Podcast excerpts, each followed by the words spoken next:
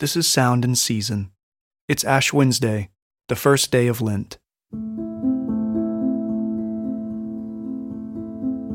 Our passage today comes from the Gospel of Mark, chapter 1, verses 1 through 11. The beginning of the Gospel of Jesus Christ, the Son of God, as it is written in Isaiah the prophet Behold, I send my messenger before your face, who will prepare your way the voice of one crying in the wilderness Prepare the way of the Lord, make his paths straight.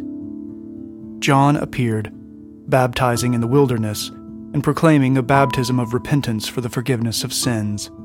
And all the country of Judea and all Jerusalem were going out to him and were being baptized by him in the river Jordan, confessing their sins. Now John was clothed in camel's hair and wore a leather belt around his waist and ate locusts and wild honey. And he preached, saying, After me comes he who is mightier than I, the strap of whose sandals I am not worthy to stoop down and untie. I have baptized you with water, but he will baptize you with the Holy Spirit. In those days, Jesus came from Nazareth of Galilee and was baptized by John in the Jordan.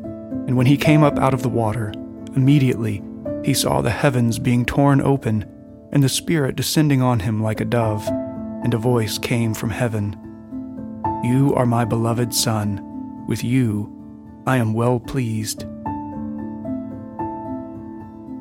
This is the word of the Lord. Thanks be to God. Mark does not begin his gospel with the genealogy of Jesus, the Nativity, or the youth of Christ.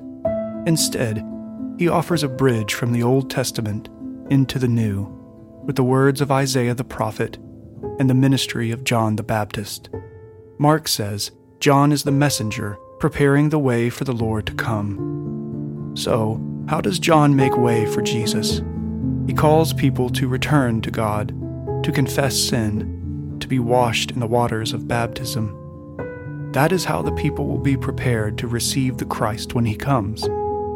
Jesus, who knew no sin, who did not need the waters of baptism to cleanse him, waded out into the waters in obedience to his Father.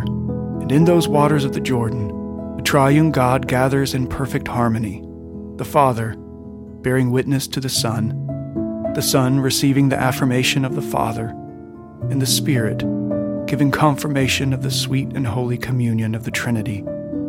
The Father speaks his blessing you are my beloved Son. With you I am well pleased. Augustine renders these words as By you I am doing what is my pleasure. So, what is the Father pleased to do through the Son? Isaiah says it is the will of the Father to crush him. The Father will put him to grief when his soul makes an offering for guilt, our guilt. And out of the anguish of his soul, the Son shall see and be satisfied. And by his knowledge shall the Son, the righteous one, make many to be accounted righteous. For the Son shall bear their iniquities. This Lent, may the Spirit prepare the way in your heart for the presence of Christ Jesus, the King of glory. O Lord, hear our prayer, and let our cry come to you. Let us pray. Almighty and everlasting God, who in the blood of Christ established the new covenant of reconciliation, this Lent grant us the faith to trust in Jesus above all else and strengthen our hope in our resurrected King. Fill us with your blessed Holy Spirit. May our hearts and minds be open to hear the truth of your gospel of grace. O Lamb of God, who takes away the sins of the world, have mercy on us.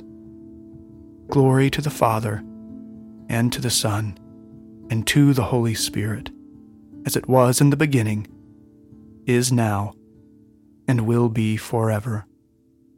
Amen.